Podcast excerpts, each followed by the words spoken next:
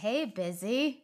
Hey. You know, it feels like we just spoke because mm. we did. We've been working hard on our next season of uh, pop culture stuff as well as interviews. Yeah, pop culture stuff around dads. We are about to enter our third season of Tell Me About Your Father. We're taking August of 2021 off. As you do. As one does. As we record this, I am wearing a caftan. I can see like a swimsuit under that. Uh huh. I'm recording this in my bathing suit because I just need to get to the pool where I will be for the next 30 days. Just like J Lo on her yacht in the French Riviera oh. with Ben, her 52 years young ass. I am living for Bennifer. I am Juicy living buttocks. for the reunion of the of Juicy Buttocks, J Lo, and Benjamin Affleck.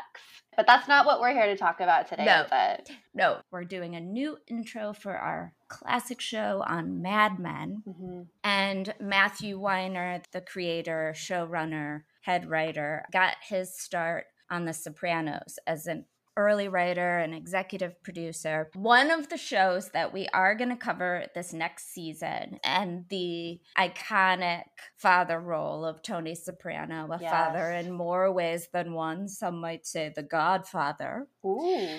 But let's talk about what creator showrunner Matthew Weiner is up to now because he is kind of like the Don Draper in real life that yeah. we kind of expose in our episode.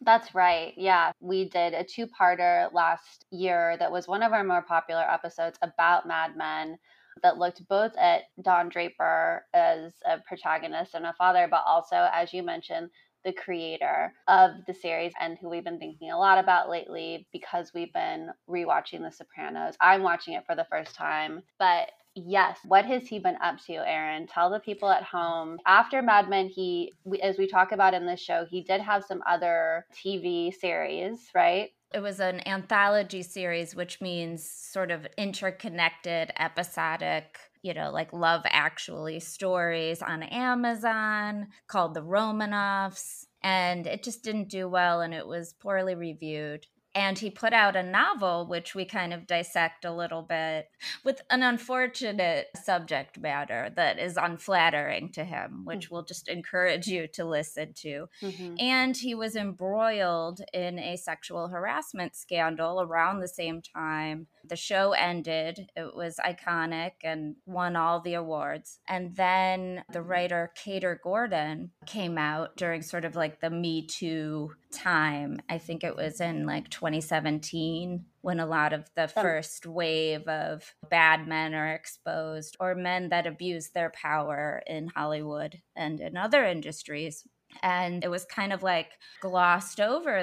Mad Men writer Kater Gordon, who worked on what the first two or three seasons of Mad Men she wrote an Emmy winning episode. Which we we talk about and we play her Emmy acceptance speech, or shall we say Matthew Weiner's Emmy acceptance speech because he talks on her behalf while she stands next to him. Um, yes. Um, at the Emmys. We play some of that in this episode. But yeah, she came out during the Me Too first wave to talk about some experiences she had with Matthew Weiner which, you know, as you mentioned before, the feedback we've heard from a lot of people on the episode we're about to play is that they had no idea that Matthew Weiner had been accused of what he has been accused of. And what's interesting about it to me, besides the parallels of the things he's accused of and the archetypical characters from the show Mad Men, who are extremely sexist in the office, kind of uh, treat every woman around them, whether they're a peer in business or not, as their property or objectifying them sexually. Yeah. And then also on top of that, we look at Don Draper as a man, what kind of a dad his dad was, what kind of a father he's been to his three children, and the intricacies and complications around that. And I love this episode because we really go into and tease out with a fine tooth comb highs and lows in parenting for Don Draper. And particularly his relationship with his oldest daughter, Sally Draper, a constant presence in the show, and kind of his moral compass, mm-hmm. if you mm-hmm. will. Yeah, and to uh, quote Don Draper, there's that scene where he's in the elevator with with Michael Ginsberg, the copywriter who goes crazy, and mm-hmm. and Michael mm-hmm. Ginsberg says to him, "I feel bad for you," or "I feel sorry for you," and Don Draper's response is, I don't think about you at all. But I think about Don Draper and the show Mad Men and the so much. It's incredible storytelling and its look at men so much. I think about it all the time. Yeah. And we formative. both we both do formative and so we present you with the end result of that constant thinking, which is this two parter, and we hope you enjoy it. Also, it is the 14th anniversary of I forgot. The, I forgot to mention right? that. Re- yes. This very month of July 2021, it has now been 14 years since the show was in our lives. Which makes me feel old with a capital O, baby. I know. It was like the crash of the market in 2008 when that shit started. Could that be right? Yeah, mm. 2008. Although, how is it 14 years? Because I thought, oh yeah, it was 2008. Those were bad years for me. I was unpacking my daddy issues, which we will talk about on this episode. My father and Don Draper had similar behavior yep. patterns, as we will hear. And my dad worked in advertising. Buckle up. Enjoy. See you in September. Yeah. What did your dad look like? Like me, but bigger. What did he like to eat? Ham. This is Tell Me About Your Father, a podcast about daddy issues, father figures, and dismantling the paternal mystique. On this special two part episode, Erin and Elizabeth take a look back at seven seasons of Matthew Weiner's iconic TV drama Mad Men set in the 1960s. Listen as they follow the development of Sally Draper and how her relationship with her enigmatic father Don mirrored the relationships they had with their own fathers.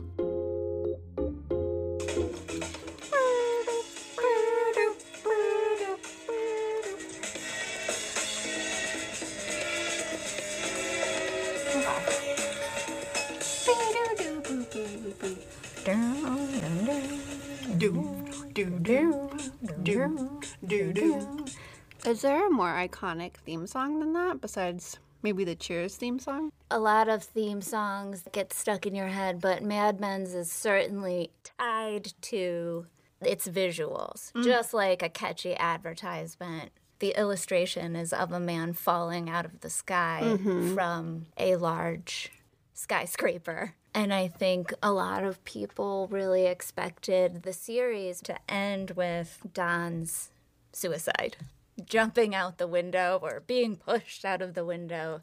I mean, that would have just been too on the nose. Matt, mm-hmm. Matt Weiner is a lot of things, but I don't think he would have ended it like that.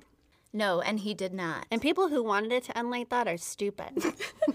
Just kidding. Mad Men was a TV drama on AMC from 2007 through 2015 the creator, showrunner, writer, director Matthew Weiner, who had started out on other shows. You may have seen The Sopranos, mm-hmm. most notably, and it follows the lives of many ad many mad, many mad men many advertising executives at the fictional agency sterling cooper draper price. Mm-hmm. it begins in 1960 and takes us through the end of that decade. So every season covers about a year and change. We see the culture through the lens of these characters and how it changes and grows. As was the case at the time, the women were secretaries, mm-hmm. 90% white, and the men had all the power and were 100% white. The civil rights movement and the advancement of women in the workplace is reflected through that environment, which is to say, progress is slow and mostly about its fashion. The African American experience is not part of the show except to show how racist, sexist, ageist everybody was in this world at this time. Yep it's kind of interesting. One of the arcs is with Peggy Olson, who starts as a secretary and becomes the first female copywriter at the agency and then even gets promoted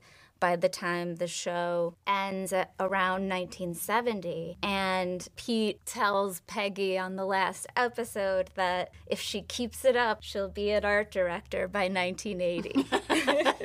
11 years from now, yeah. you'll be going places. So if she might She might get that. so the 60s really were obviously a time of great change in America. You and I sort of relate to these characters as we would our dads, but in real life, our dads would have been Don Draper's daughters, Sally's age. What do we love especially about Mad Men? For me, it's the show that best captures and makes me feel close to my late father, who was an ad man.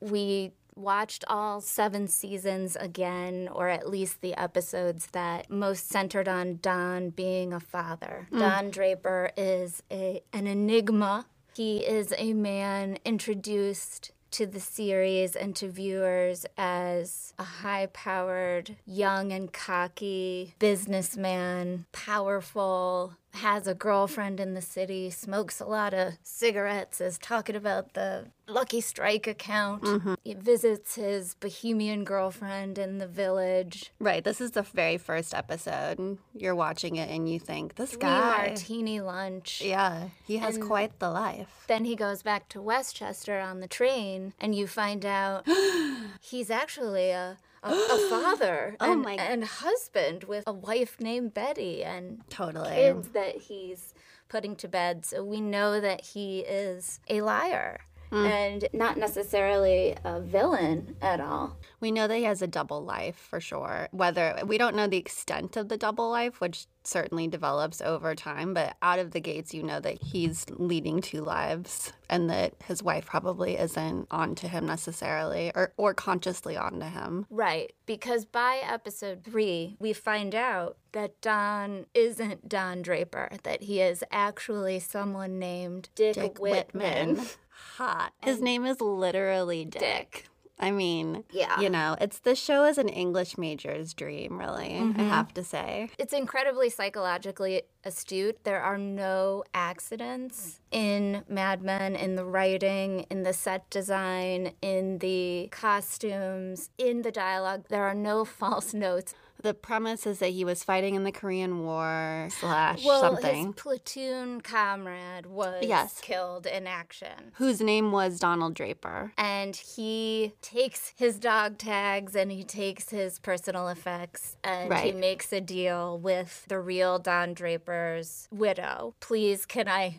I need to act as if I am this person. I'm going to assume his identity. I'm not a bad man, but I need to remake my life Right. because he is escaping a horrific childhood that includes all all manner of abuse Over that is the- uncovered over time. Over the course of the series, we learn about the reality of where he comes from, and it starts to make sense because pretty early on in the series, you see him switching the dog tags out, identities, and then very slowly, and Mad Men famously took a lot of time between seasons. It wasn't like they would come back immediately the next year, the next quote season. Like, I think there was a full year, two years even between one season, or year and a half. Oh, right, because of Matt Weiner's uh, perfectionism. Right, and there was something with AMC too, where they got into a, a fight with them about, and they were thinking about leaving AMC at one point, maybe. Right, because Matt Matt Weiner was a fussy diva and Yes. needed everything to be his way. yeah, And because the show was so powerful and beloved and Emmy winning, he did get his way. But yes, Mm-hmm. there were several standoffs between network and show creator. yeah, and so you'd be the viewer at home, Was Um, waiting was to get to 1965. right, and waiting, waiting, waiting for a long time, and Yeah. so when you watch it on Netflix now or stream it, you know, it's super tightly done, but like watching his trauma develop over time as a viewer in real time, it's way more nuanced and you almost forget like what he's been through. he's like what 30-ish when the show starts 32 something like that I know he turns Uh, 40. Yes, he's supposed to be in his mid 30s, I think, when it starts. Betty is his stay at home wife, mother of his children, a former fashion model who went to Bryn Mawr, right? She's still wearing her Dior gowns around the home that she had in the late 50s, the Dior new look. They live in Ossining, which is very chic suburbs. Mm-hmm. They have a daughter, Sally, who turns six on the third episode, Mm-hmm. played by Kiernan Shipka. Yeah, Kiernan Shipka. She's so so good One of the best child actresses. of her- child of ac- any actors. generation. So so so strong. And then there is a little brother named Bobby who's like two or three or something. Mm-hmm. And one of the running jokes among fans is that. They cast a different Bobby in every possible scenario. Bobby doesn't appear a lot, but they use a different actor every time because he just cannot They had some fits and starts with Bobby, and they didn't really. the Bobby that they ended up sticking with, it took him a, a few seasons, I want to say. The Bobby it ends with is in the picture until like season four or three. I couldn't pick him out of a lineup.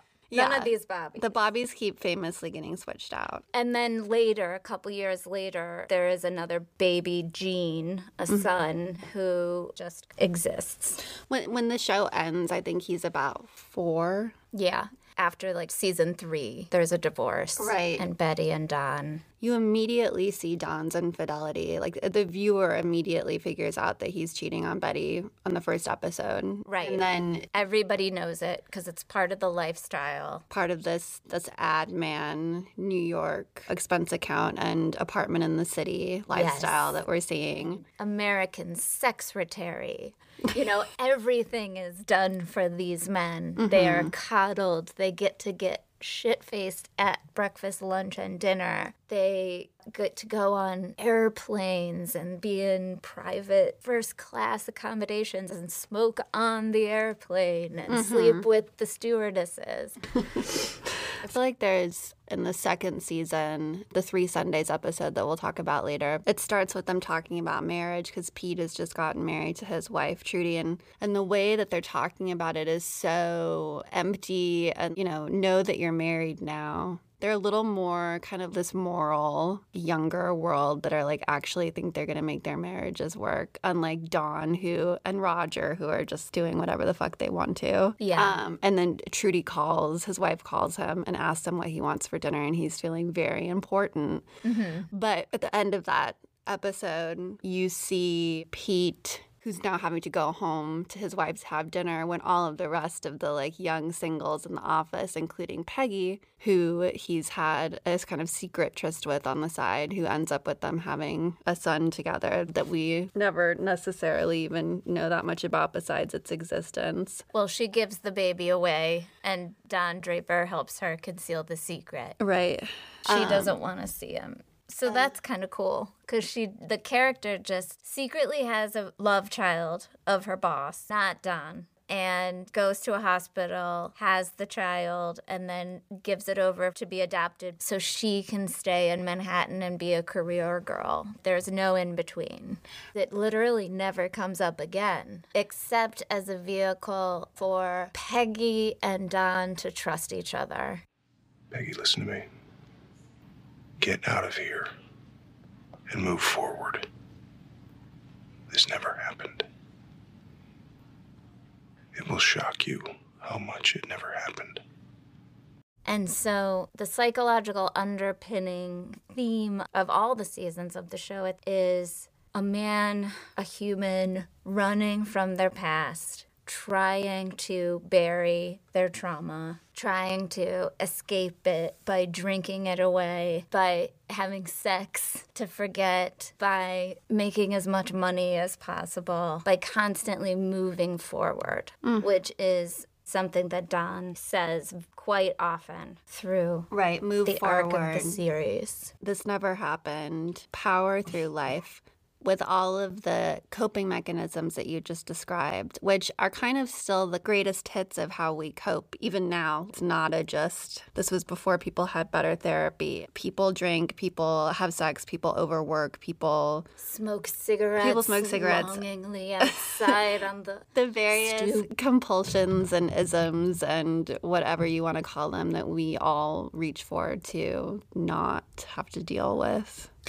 We really wanted to focus on Don Draper and his role as a father to particularly his daughter Sally and his mentee Peggy Olson, who is the only other female in the cast that he isn't sleeping with and respects besides his daughter Sally. That's interesting. Yeah, it's I we definitely honed in on on Sally and Peggy as the two women who kind of know him the best that he really shows himself to. You astutely pointed out that they're the two major characters who he doesn't have sex with. I guess he doesn't have sex with Joan, but Joan's sexuality is sort of it's like a perfume. What are those? Yeah, An atomizer. Her sexuality is like atomized across the office. That's like Roger's gal. it touches everything. Yeah. It's everywhere. It's just like a given. Well, he he is capable of respecting women. Is the point? I think in a, in the most misogynist of worlds, mm-hmm. in an ad agency where men call their secretaries honey And sweetheart. and sweetheart and yell at them as if they would their their mothers or their wives or their daughters. It's funny. I was the editor of Paper Magazine during the time that Mad Men was on and during the height of Mad Men mania. And a lot of things that I Googled for this for this conversation led me to paper links because I was clearly just assigning stories that I was interested in, including we did an astrology piece where we did the star charts of both John Draper and Dick Whitman. Come on. Yeah, so I know from and written by Abby Schreiber, who's now the editor of Paper. Shout out to Abby, she's still there. Don Draper, I think, is born in 1925, or in he. he That's right. Or, sorry, Dick Whitman is born in 25 or in the twen- in the mid 20s, mid to late 20s, which would have made him technically old enough to be our father's fathers. Right. My dad was born in 47. Mm-hmm. Your dad was born in 49. Yep. So our dads would have been the age of like a Sally older brother. Right. But yet we experience this as someone watching this show. There's so much that the fathers and the parents are doing on that show that my parents would have never dreamed of doing that had like been culturally stamped out by that point. Right. Um, however, I think we both connected over the fact that even though it skips a literal generation, if we're basing it off of character ages versus our dad's ages, Yeah. there's still so much to Don that reminds us of our own fathers. I mean, my dad was an ad man, and although in Cleveland, Ohio, and Fabulous. he opened his own agency, which was called Azure Blue. Ooh. And I think that was in 1972. So Mad Men ends in on the cusp of 1970, right before that bell bottom renaissance. And I just thought it was funny that my dad's first account was high low rolling papers, get high on low prices was his first favorite, you know, slogan that he came up with. Genius. What a tagline. Get high on low prices. Get high on low prices. But by the time 1980 came around, he was the quintessential ad man where you're wearing a three piece suit to the office and carrying a briefcase mm-hmm. and shaving close to the face. Like mm-hmm. no more funky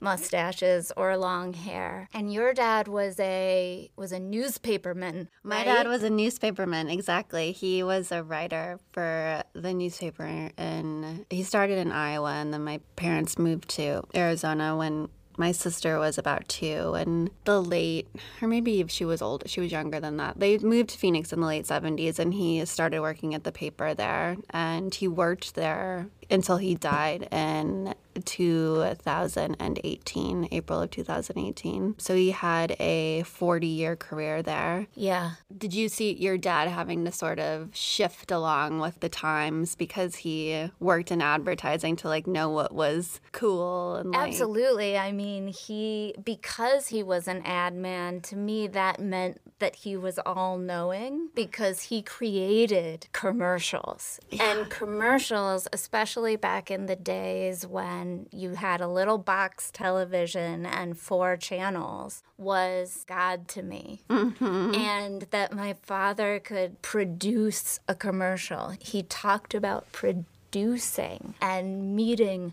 Mr. T once What? or Mary Lou Retton, who he worked on, you know, like a Revco commercial Yeah. with, was just like, holy shit, I gotta get to New York. Well, and yeah. also just the lifestyle of he had a secretary. Oof. And Chic. It was chic. Mm-hmm. I wanted to grow up to be my father's secretary because I found that they had the best fashions Interesting. on television and in real life. Those heady times when your dad take your daughter to work day.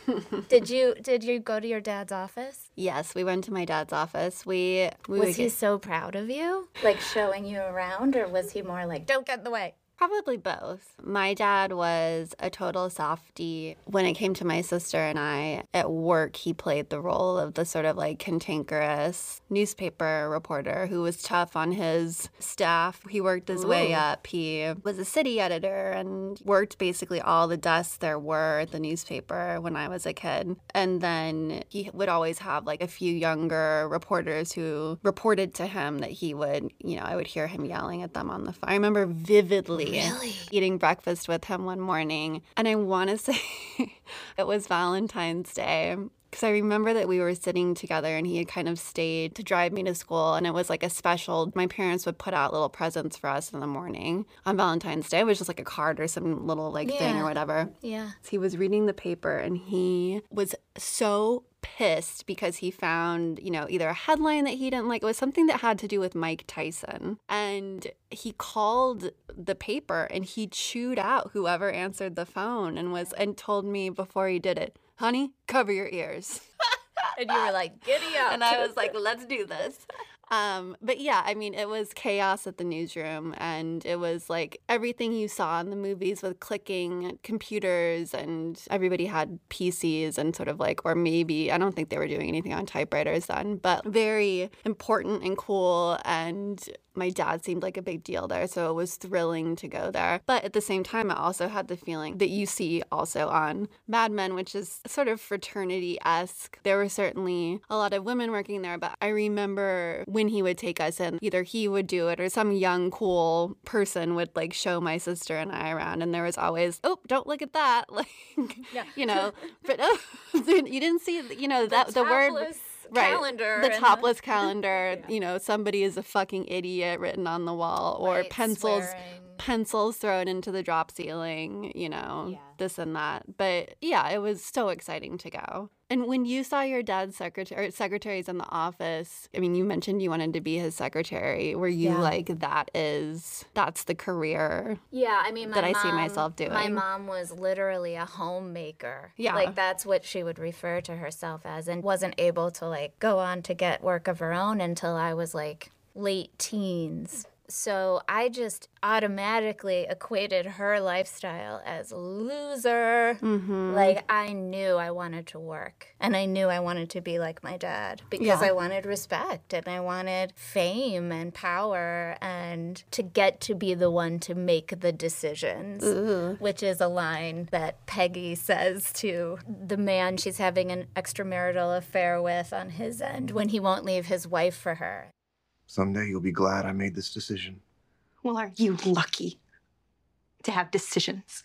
He's like, This is the best decision for me. But it's like women couldn't make decisions. Right. Women had no options, really. So it was that and the fact that I wanted to wear silk blouses like Maddie on Moonlighting. Oh, yeah. So there's that. There's that superficial kind of connection to him. How else were our dads like, Don? Um, We say that. advertising mm-hmm. is lying for a living, just like being a novelist. Or he used to talk about the ad campaigns that he was working on and how frustrating it was because the clients didn't know what they wanted or they thought they did, but they were wrong. And mm-hmm. how this job of advertising, don't do what I've done. If you have talent, don't work in advertising. And I knew that he was a good writer because he got paid to write happy or to come up with concepts that appealed to the masses, but he didn't believe in any of these products. Like he mm-hmm. always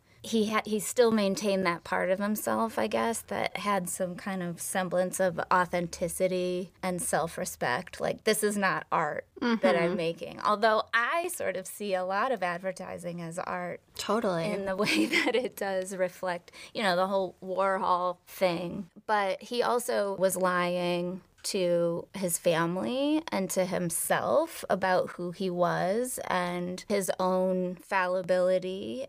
He was prone to rages and just was very moody. And while he didn't drink to excess a lot, into my memory, he used marijuana secretly as a way to control his moods, and so was either stoned for all of my childhood or really angry because he wasn't stoned hmm. in that moment. So there's a lot of scenes throughout the show where Don is drunk and avoiding his family and running away from responsibility or generally checked out or so drunk he's in a good mood and that's when he's able to express his love better. And I really related to that shit. Same. Hard same. I mean, my dad did struggle with alcoholism his whole life. I think I'm really lucky that he wasn't someone who was abusive. Yes, he did call his staff and scream at them on the phone, but it sticks out to me because that's not something that happened all the time. Yeah. But he never really,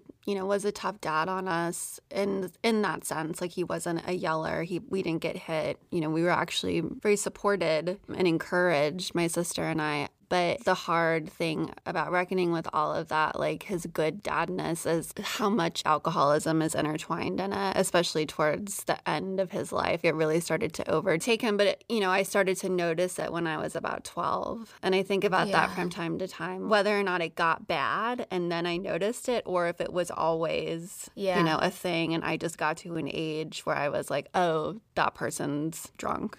Which is the story with Sally. Right. So from age six to 13 going on 14, let's call it 14 because damn, she's she's old Uh, She, she's an old soul. She's an the old soul. Poor baby. That is what she is trying to figure out. What is real? Who are men? Who are parents? What is life? And she takes on that role to constantly question authority. I think one of the reasons why both of us wanted to talk about it specifically for the show is that I so, so relate to her character at like Yeah. thirteen, fourteen. 13, 14 to see her sort of reckoning with it at, at the age that I was also reckoning with it. And I think you were also in that age range of coming into what is this? The fallibilities of not only adults but of men and of a man that she has had on a pedestal her whole life you Yeah. know she's definitely seen the cracks that it's it's awfully familiar i think so many people out there Yeah. experience similar sort of realizations about their parents and in these eight time frames to see it shown on television so beautifully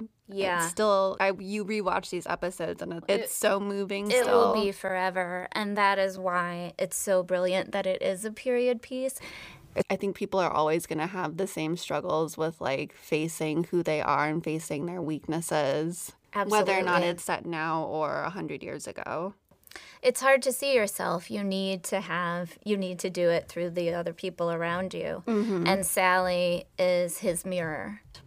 Let's get into it a little bit with with Don as a dad. Don, in many ways, is a is a really good dad in mm-hmm. my mind because he refuses to hit his children. Yeah.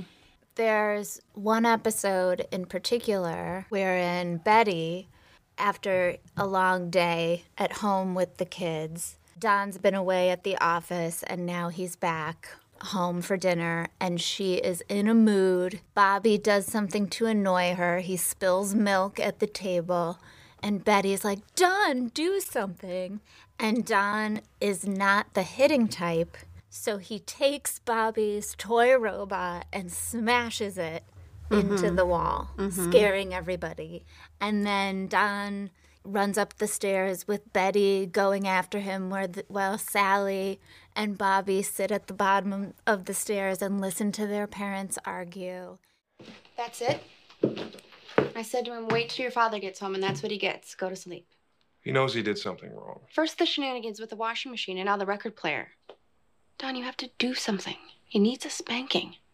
How else is he going to learn the difference between right and wrong? That's not the way it works. You think you'd be the man you are today if your father didn't hit you?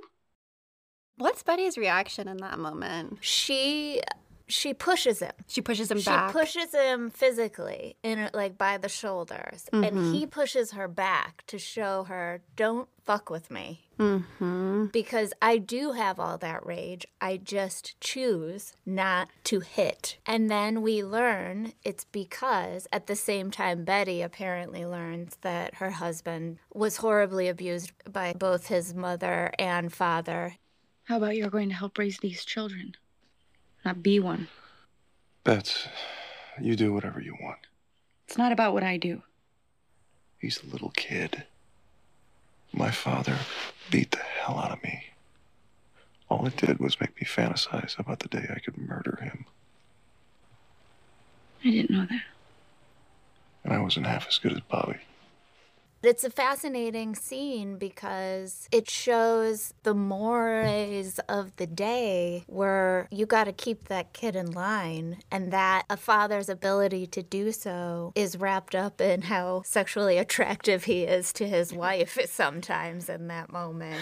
Yeah, and that's that shoving scene, January Jones. But she's so good in this role. And when he pushes her back, she's sort of shocked, but she's also sort of enticed. Yeah. It's a weird exchange. Earlier in that episode, which is called Three Sundays, Don comes home from work and Betty is like, Bobby's been really bad today. He broke the hi fi. And what I love about Which is a record player. which is a record player slash radio, I think. yeah. And Betty's kind of waiting, like, oh, let's see it. Let's see what happens. Don's going to go into his room and yell at him, really give it to him. And he just walks in, he opens the door, and he says, Mommy says you broke the hi fi. I believe her. Don't do that again. I won't. That's it. Effective. It's effective. But what I love about what I love about that exchange is that he calls Betty mommy. Like I Yeah. think there's a lot of instances where Don refers to himself to his children as daddy and to, to Betty as mommy. It's not your mother. And it's not in a creepy like they call each other mom and dad in front of their like did you ever grow up with people whose parents did that? I hate that. so creepy. Yeah. But there's something really tender and, and I think sweet about the fact that he knows that he's talking to a little boy and he says Yeah. mommy in that moment. I think it's real nice. Yeah, there's so many intuitive human moments when he's parenting that I think Betty lacks, which is what saves him from being a bad father to being a good father. Right. The other thing about Three Sundays with Bobby is that after Don throws the robot and he and Betty get into the shoving match, Don's sitting in the room collecting himself, and Bobby comes into the room. And it's this really incredible scene because it's so moving. Dads get mad sometimes. Did your daddy get mad? He did. What did your daddy look like? Like me, but bigger. What did he like to eat? Ham. And this candy. It tasted like violets. In a beautiful purple and silver package. What did he do? I told you he was a farmer. But he died. A long time ago. We have to get you a new daddy. The little boy that plays Bobby in that scene is so good. I mean, he only he disappeared after that episode Yeah, or that n- season. never, never see that version of Bobby Never again. see that Bobby Nor do we again. need to. But it's such a good exchange. I think it, it hits in also to like, you know, so many people grow up not knowing their grandparents, not knowing their parents, but also not knowing their grandparents and the mystery around what was your dad like and telling him that we have to get you a new daddy. It's such a, a sweet, I wrote transcendent sadness my notes Yeah. because I think it's also a signal to the viewer that Bobby knows that Don is important to him. He knows that he likes having his own daddy and he wants his father to have a daddy. Well, kids that young are generally not empathic. Some children are. And mm-hmm. Bobby clearly was in that moment when he asks his own daddy about his daddy. It's incredibly tender and sweet. And, And we get audio of Jon Hamm saying, Ham. Ham. Jon Hamm. You talk a lot in your book about being hit growing up by both your dad and by people who weren't your parents, and that that was something that was sanctioned. That was my experience was like anyone can hit you if you're misbehaving as long as they're adults. Like when I was 6 and the the lady from the church babysat me to keep me in line.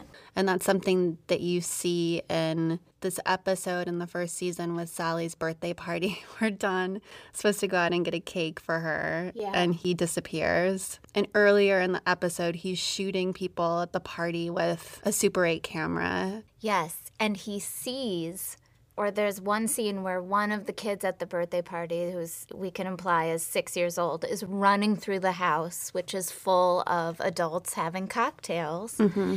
and bumps into one of the dads or one of the grown-ups Who's, not his father. who's not his father. And that man grabs him by the lapel and slaps him across the face and mm-hmm. says, Stop it. Mm-hmm. and Reprimands him just for being there. Right, for he knocks something over, I think. And then the kid's dad comes into frame and says, You want some more? Right, yeah. Doesn't he say that? He does. The exchange is is really upsetting because you watch it and you think like, oh, you wonder what the child's actual father is. It's Yeah, you don't know. his father is Carl. This is um their neighbor Francine. She's like a busybody and also like always kind of checking Don out, which is funny. And her husband is this sort of toad named Carlton, and they have a son named Ernie. And Ernie's the little boy in the scene that gets slapped. So you think that Carlton is going to step in, maybe, Yeah. and say, "Don't hit my kid," but that's But not what happens. It's the opposite. And that was the message when I was a kid in the 80s, too.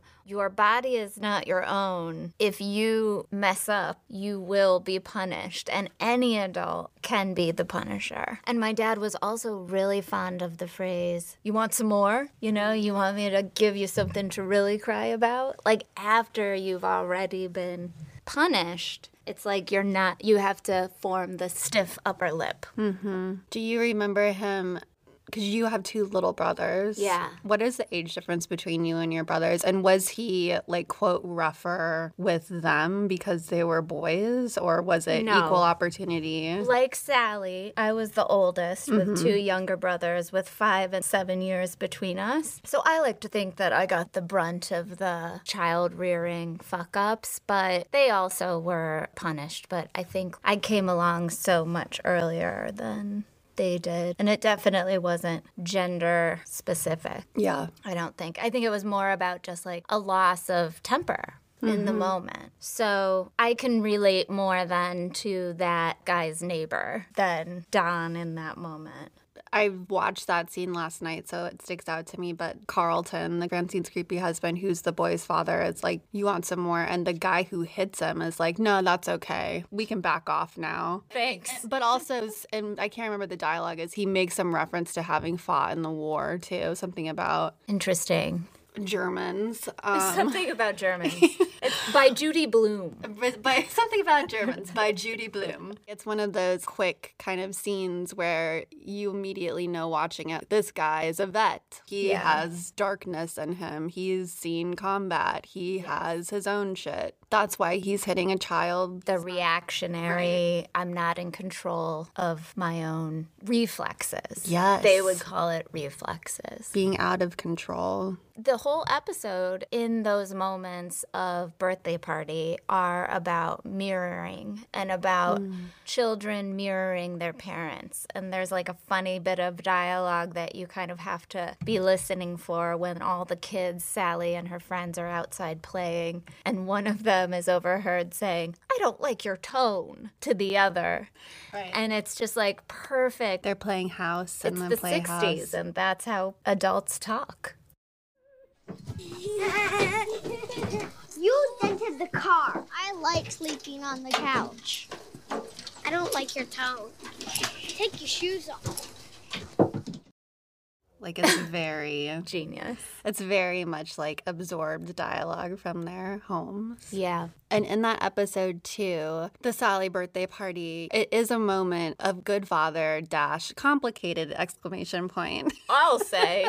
That's what that's does what my Dad note, that's what my notes are. He's supposed to go get a cake. Don is supposed to pick up the birthday cake. That's the one job he has So for the episode. All of the kids are at the house. Betty is stressed. Don goes to get a birthday cake and never comes back to his daughter's birthday. Which, like, just thinking about the reality of that is insane. You send your husband out to pick up the cake. A cliche. It's like the man who goes out for cigarettes and never comes home. Right. But he actually comes home. He does come home. We see him literally at a crossroads, at the railroad track crossing. He's waiting in his car. Mm-hmm. We can tell he's been drinking. He's smoking in the car, and there's a cake sitting next to him. But then it cuts to a scene of Betty. Everyone is long gone. She's washing dishes with her Playtex gloves on with her dishwashing gloves on. and her hands are shaking mm-hmm. in anxiety and burgeoning rage and mm-hmm. she she's simmering with she's smoking with those gloves on Yep.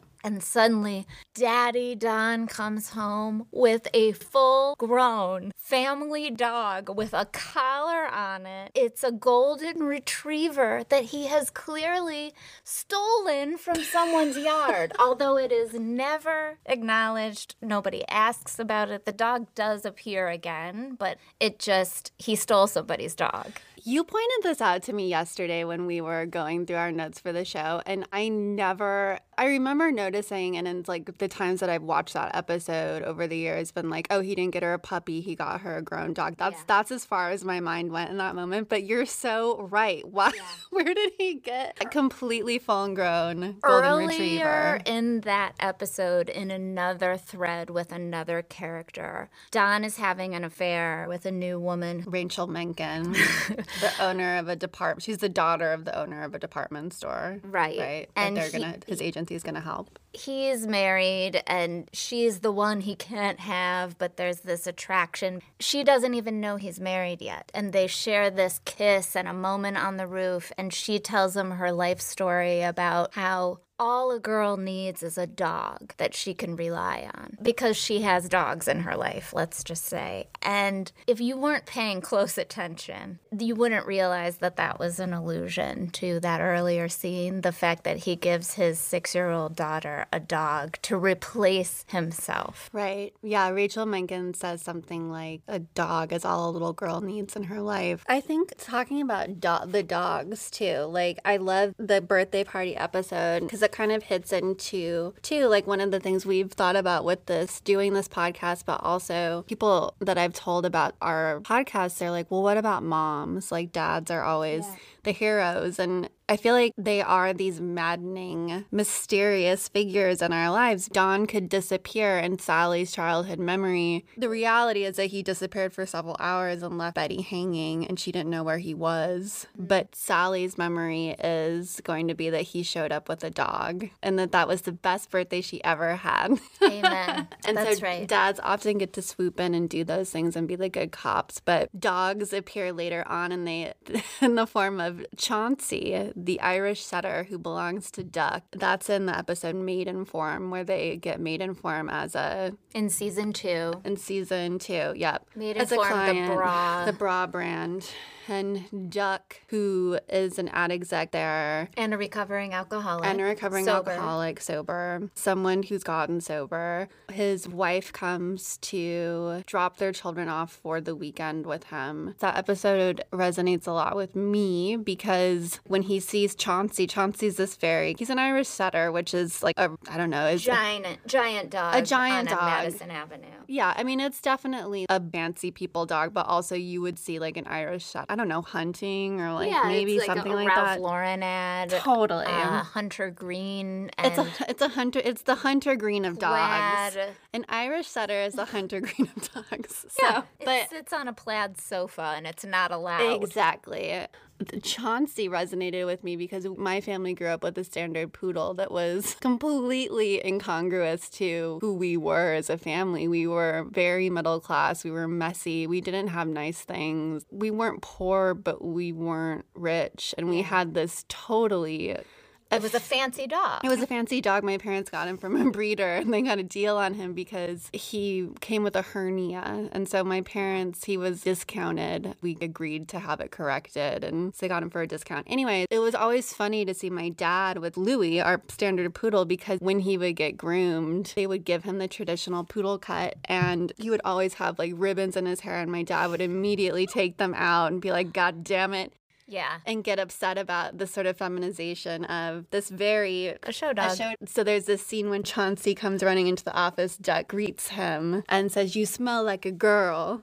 When he hugs him, and I The was hair like, is so "Oh, glossy God." and red and long. It just we can yeah. It's like if Joan were a dog. so Tell the people what happened. Oh God! So Chauncey ties in so beautifully to the sadness of divorce in the world of Mad Men and in general. Chauncey, it turns out, is there with the kids, and Duck clearly really loves this dog, and the dog loves him. And the kids reveal to him, in like a sort of like tense exchange, that their mother is getting remarried, and the reason that the dog is with them is that she wants Duck to take the dog. It's a good scene in that the guy who plays Duck does a good job of just sort of like just letting it slide off of him. He's clearly stricken, but he just kind of keeps the conversation going. But you see that he's totally heartbroken. And he's in the office alone. Very few people are there. He's a recovering alcoholic. He goes into an office. He's holding a bottle of bourbon or, or something. He's about to take a drink of it, and it cuts to him looking at the dog and the dog looking at him, and he, he can't do it. He puts the bottle down. And you're watching it, and you're like, that's a little cheesy. Like, you know, like, oh, I can't do it. Um, while my dog watches me, I'm too ashamed. But, you know, it being Mad Men, what does he do? He takes Chauncey down to the lobby and he releases him into Midtown. And he turns around and he walks back into the office, fighting back tears. He never stops to look back at Chauncey, who's standing there confused. And then But the camera off. does because Chauncey barks. Chauncey barks like, "What are you doing?" And then he and then he glides off into the night into The Midtown. idea of a silky, red-headed, oversized adult dog abandoned on Madison Avenue in 1962. I know. It's shattering. It's shattering, and the fact that you even see, but that you see Duck walking back and trying not to cry, and then after that, his character relapses and starts drinking again. But Chauncey is, I think, a fascinating. It's a good example of the subtle ways that divorce affects family down to dogs. Um, no, I'm serious. Not not how it affect, not how it affected Chauncey, but like how like animals are dealt with once a family breaks up. Like who gets the dog? I remember Yeah. was like kind of a thing. It's- Everything my is parents property Right. splitting. Yeah. My parents got divorced when I was 15, but there was never any question that my mom had, similar to what you were saying before, my mom Yeah. had custody of me and the dog stayed with us, even though he really had a bond with my dad. I mean, he had a bo- Yeah. bond with both of my parents, but he had a strong bond with my father. In the same episode, Maiden Form, there are a couple of scenes involving mirrors where one of the characters will look himself in the mirror. And it ends with Don looking at himself at the mirror. But earlier in the same episode, it's Pete, who is a newlywed but will continue his philandering because he needs to in order to feed his ego. He has a quickie affair with a Maidenform model. And there's a scene where he looks at himself in the mirror post coital and he feeling very spiffy about it. And the camera kind of lingers on him He smirks at himself. smirks, smirking at himself. And in the same episode, across town, uh, in what I like to think is the Pierre Hotel, Hmm. he has hate sex with this woman that he's having an affair with. And she is she is talking about his reputation around the office for being a player and being great in bed. Mm-hmm. And it triggers a memory for him of being basically molested as a child. He grew up in a whorehouse by one of the prostitutes, and it is needling at him because he has issues with what we would call hypersexuality, like compulsive sex. He cannot not do it. But he's angry at this woman and he wants her to shut the fuck up. So he ties her to a bed and leaves the hotel, leaves her tied up. And then he goes home and he's sick. What does he say to her when he leaves, though? I told you to stop talking. And then he walks out. And he walks out, and then he goes home, and soon after, he is cleaning himself up because he still smells like sex, and he's still. It's the next morning. Is it the next morning? But I remember him being hungover and he's just in a really shitty mood. And he's shaving the next morning, contemplating his image in the mirror. And Sally sneaks in and does that cute little daughter thing that I think all little girls remember doing if their dad had facial hair, which is perching on the toilet or next to the sink and watching daddy shave. And she says, I won't say a word. I don't want you to cut yourself. So he is getting what he wanted all along, which is silence from a girl for the first time. And at the same time, he's acknowledging that. Looking himself in the mirror is disgusting to himself. It's a really crazy exchange. Sally's looking at him adoringly. Yeah. And she says, I won't say anything, Daddy. And then he starts disassociating. Yeah. And she's like, Are you okay? And he tells her to leave and sits down. I'm not gonna talk. I don't want you to cut yourself. Are you okay, Daddy? You know, Sally, I think you better leave me alone.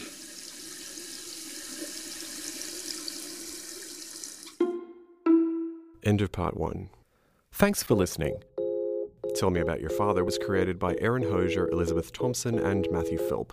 For more information, visit tellmeaboutyourfather.com. Follow us on Twitter at TMAYF Podcast and on Instagram at Tell Me About Your Father. Call our hotline at 888 318 DADS 24 hours a day and tell us about your father. That's 888 318 DADS.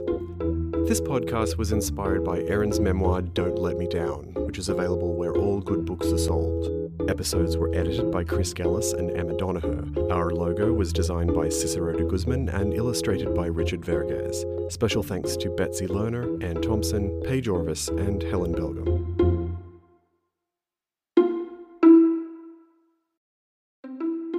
You make me sick.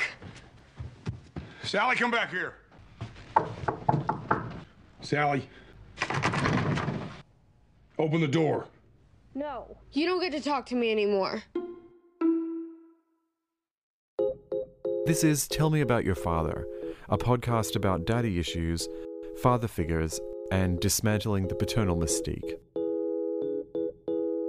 On this episode, Erin and Elizabeth continue their look back at father figures in the TV drama Mad Men, focusing on Sally Draper's coming of age and increasing awareness of her father's secret lives. They also discuss showrunner Matthew Weiner's own daddy issues and the scandal that will change the way you think about the show forever.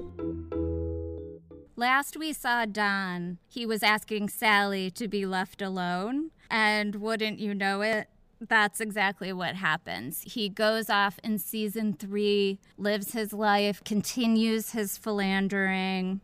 And what's relevant for Sally in this season is that Betty's dad, whose name is Gene, has a stroke and so comes to the house to live with them for a while. And there's a three or four episode arc where Sally has a friend in her grandpa Gene. And then he dies pretty suddenly and she faces loss for the first time. Right after Betty's dad has died, they've had another baby. Yes, they've had another baby named after Betty's dad, Grandpa Gene. So this is baby Gene. And Sally, who was very close to Grandpa Gene, hates baby Gene, does not want to hold that damn baby Gene, does not want to hear it cry, doesn't want her parents to pay attention to it, and has been having reoccurring nightmares that baby Gene is Grandpa Gene reincarnated, Mm-hmm. which makes total sense. And Don is the only one that kind of gets that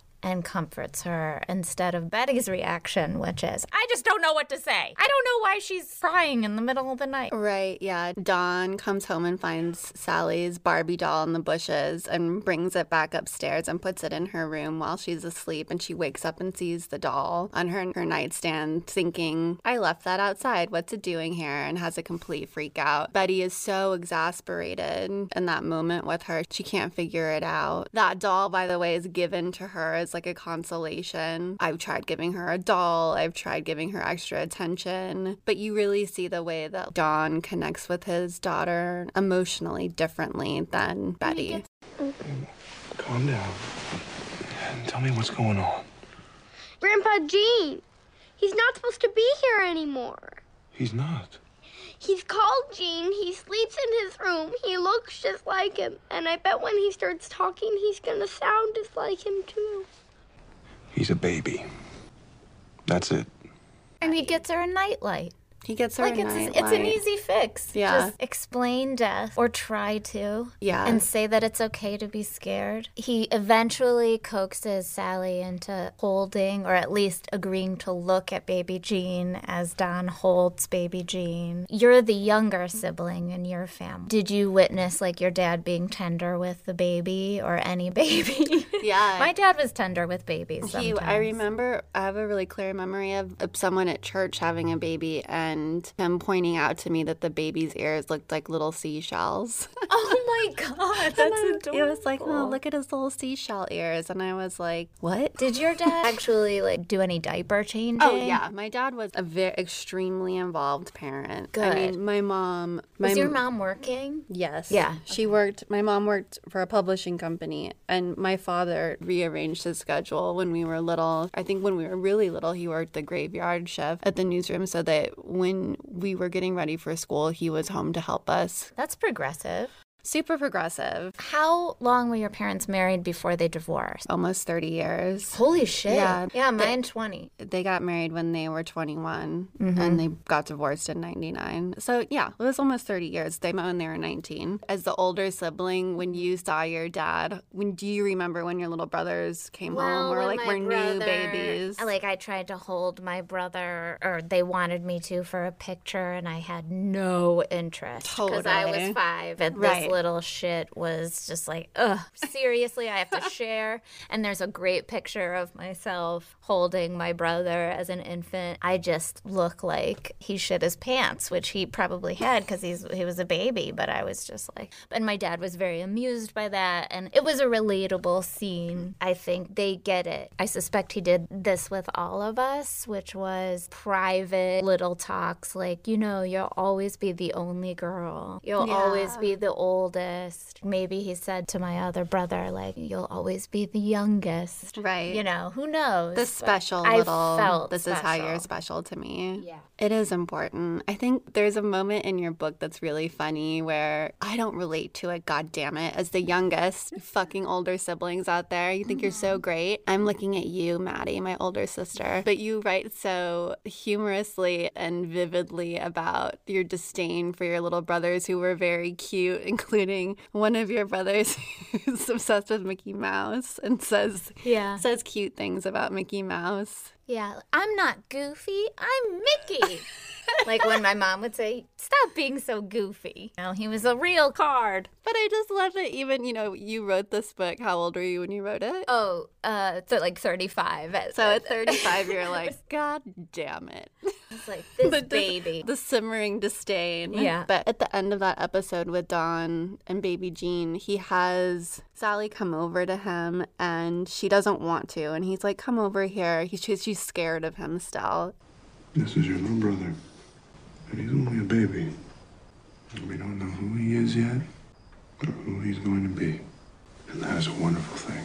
Don gives her a speech about how Gene is just a baby and that we don't know what kind of a person Gene is going to be, and that that's a beautiful thing. And let's hope that he doesn't turn out like Like, me. Old man, look at my life. I'm not like you. Neil Young, too. I only ever wanted to be the man who loves children. But from the moment they're born, that baby comes out and you act proud and excited, hand out cigars, but you don't feel anything. Especially if you had a difficult childhood. You want to love them, but you don't. And the fact that you're faking that feeling makes you wonder if your own father had the same problem. Then one day they get older and you see them do something and you feel that feeling that you were pretending to have. And it feels like your heart is going to explode. The reality of what he's saying is essentially your heart doesn't start opening up for your children until they quote do something. I don't have kids. People that I'm close to in my life who do have said to me, it's not something you're going to hear a lot, but typically you don't start having those real moments of connection until they're older. You just don't. And Don is confronting himself and his own inability to connect with himself around being a father, being a man, being a husband, Mhm. being alive. The other thing that we see in season three is the cracks in the Draper marriage really starting to show. And for the first time, you see Betty, even though she's had maybe her suspicions here and there, truly realize that Don is having an affair.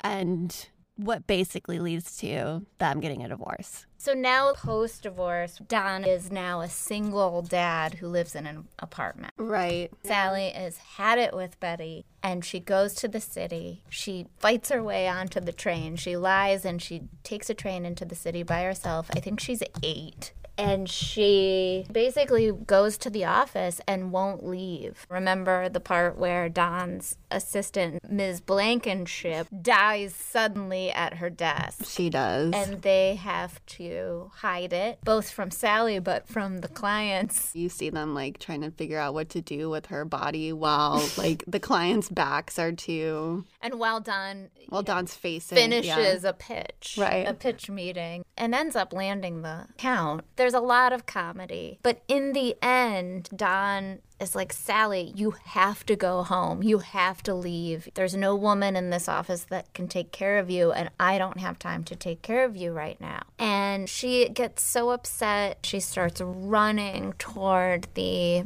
reception down this long hallway, and she wipes out. Mhm. She just falls on her face and her knees. And Megan, one of the secretaries, soon to be her stepmother in the next season, she doesn't know it yet. Don's next wife is one of his secretaries because he needs somebody to be a nanny, basically. Not that he doesn't think he loves Megan with her go go boots and her buck teeth. Zooby, zooby, zoo. Her go-go boots and her buck teeth. It's tr- oh, overbite. Is she from Montreal? French Canadian. When we saw this show 10 years ago, didn't like Megan and found her to be meh.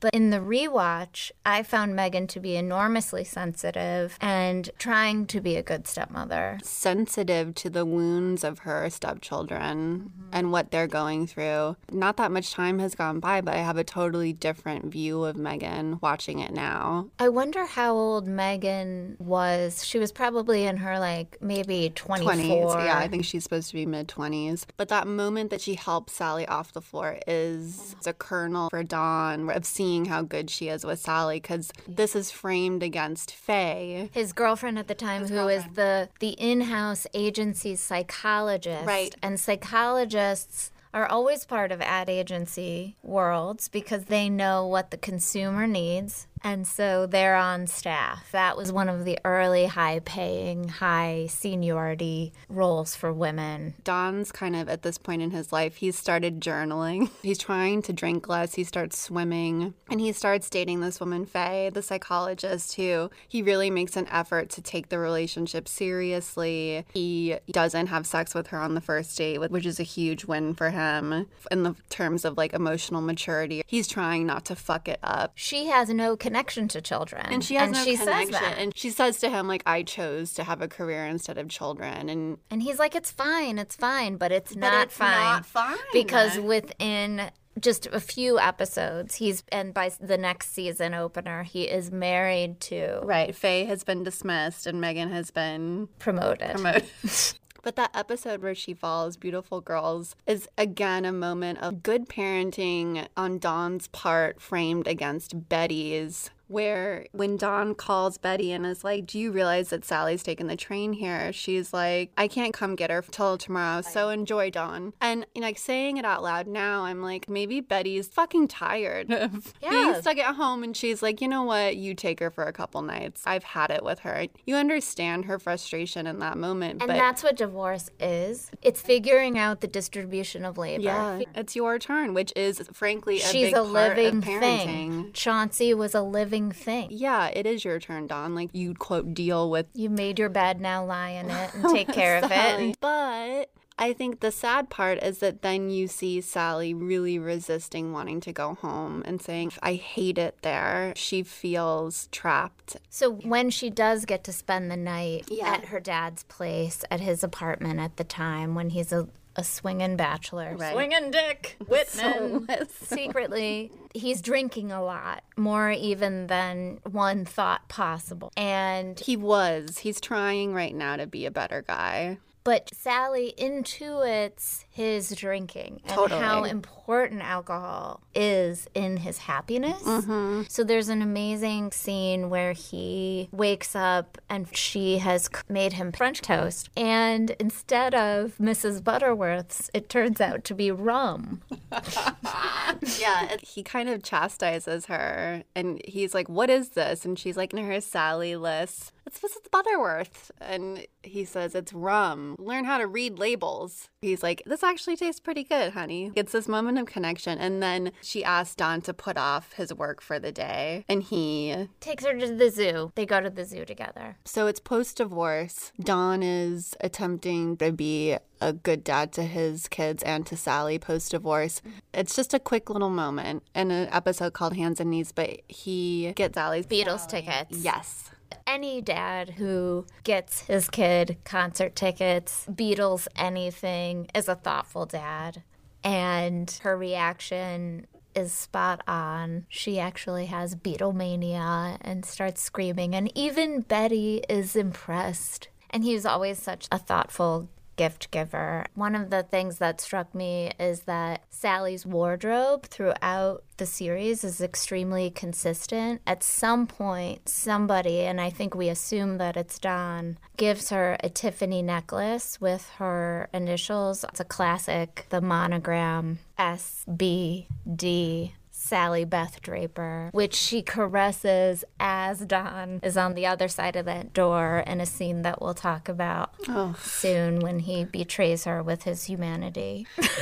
Yeah. That's such a good point about that necklace. You see it, the episode before the Beatles episode is when she makes him French toast with rum. That's And before the Beatles tickets? It's one episode before. In that episode, he puts her to bed and she has her little necklace on, and he's wearing one of his T-shirts as a nightgown, which everyone you We've- know remembers. We've, we've all been the there. T-shirt nightgown. I still have my dad's t-shirts. I have them. I can't go there quite yet. They're still in a box. There's also the act of wearing a t-shirt to bed, which I do all the time as pajamas. But you, you wear your dad's shirts growing up as a little girl, and they're huge on you. But then when you become older and you sleep over at men's houses, they're You like, "Do their you want a t-shirts." t-shirt?" And then you're also in their t-shirt, and it's this weird moment of you feel. I feel like a little kid. Yeah. And you're because you're swimming in their t-shirts. Their t-shirts cover your entire buttocks. Going off of what you just mentioned about her necklace and how they dress Sally and they do such a good job of using clothes with Sally, there's the episode at the, At the codfish, Codfish ball. Ball. which we famously remember as the episode where she walks in on Roger getting a blowjob. However, there's a lot in this episode about how she dresses and Don's sort of reaction to her. Don is being honored by the American Cancer Society for an ad campaign that he has uh, orchestrated. So it's one of those like, we're all going to the ball at the Hilton, and Sally gets to go as his date. She's Roger's date. Oh, sorry, she's Roger's date? So Megan's parents come to town, and her father, who's a Marxist scholar, sure, and her as one is, and a French mother, her French mother, who's annoyed by her father. He's a struggling academic who can't get anything published and is at the end of his career, and also having an affair with a grad student. Mm-hmm. And they're fighting a lot. They decide that they're all going to go to this ball, and they take Sally with them as like a treat for her to just go. Yeah, and Megan takes her shopping and and it's the mid 60s and she buys her these incredible go-go boots. And Sally has her sparkly silver dress on and her go-go boots and her dad sees her for the first time and he says, Take off the makeup and the boots, What? No. or you can stay home. Fine. take those off, referring to her lip gloss Yeah. and her uh, go-go boots. I think we've both been there. He's wanting to preserve her childhood a little bit longer. She's probably like 11ish. It's still super part of our culture, which is like how a dad is to his daughter and protecting their girlhood. It shows later that she does wear those go-go boots again to the planetarium. Nice. So she plays the role of a 11-year-old girl and she is the quote-unquote date of Roger that night who she accidentally walks in on receiving a blowjob from her step grandmother, Mhm. basically. And she sees how vile and horrible men are and how adults lie. But she also learns to hang and cover. At one point, Roger is sitting next to her and he's and he treats her like the adult that she deserves to be treated as. And she's like, Go get him, tiger. Something clicks for her and then she's never the same again. It's Yeah. like despite the fact that dad, I took the go-go boots off, I rub the stain of seeing your colleague being blown by your Right. mother-in-law. Your colleague, Sorry, who's kind of I'm like scandalized. an uncle figure to me, who I've known all my life. I'm walking in on him. It's traumatizing. And she comes back to the table. Everyone has those memories of the first time they walk in on someone having sex or hearing someone having sex or, their seeing dad. porn or seeing their dad naked. Seeing their dad naked, seeing something that sexualized an authority figure or their parents. been there. Which leads into truly the most important, I think, turning point for the characters when Sally in season six or 7 walks in on her father having an affair with a neighbor woman. And she has also gone through an experience where she is babysitting at Don and Megan's fancy Park Avenue apartment mm-hmm. for her two younger brothers. There's no adult present. And she says she's 14 when she calls 911 but she's really not 14. She's like 12 or 13. She's babysitting, and an elderly woman comes to the house to rob it, impersonating Don's right? grandmother. As a viewer, you're like, well, I could see the reality of a black elderly or middle aged woman being like, Looking I raised, mail. I raised your daddy, and that that's an, an easy thing to understand or believe at that time because so many people were raised by women of color and maids Yes, and nannies. maids and they the domestic laborers that actually raised But the point, generations of people the people. point for Sally is that holy shit, I don't know anything about my father. The parts that I do know are, have been proven to be lies. He's Right. he's admitted to me that he sometimes lies about his past. I'm, I'm so embarrassed. I acted like a stupid little kid. No, you didn't. And I'm sure she's fooled plenty of adults too. She said she knew you. I asked her everything I know, and she had an answer for everything. Then I realized I don't know anything about you. You did everything right. Try and forget about it. Okay. Bye. Sally, I left the door open. It was my fault. her instinct tells her like this is a con but she's also realizing that her dad is a con artist in this same way everything is fine nobody is hurt she's just mentally ill Right. The police come. and at the end of the episode when when Sally is talking to her dad and she says I'm so sorry that I I'm such a stupid little kid. I believed what she says. It's not your fault. I'm the one that left the door open.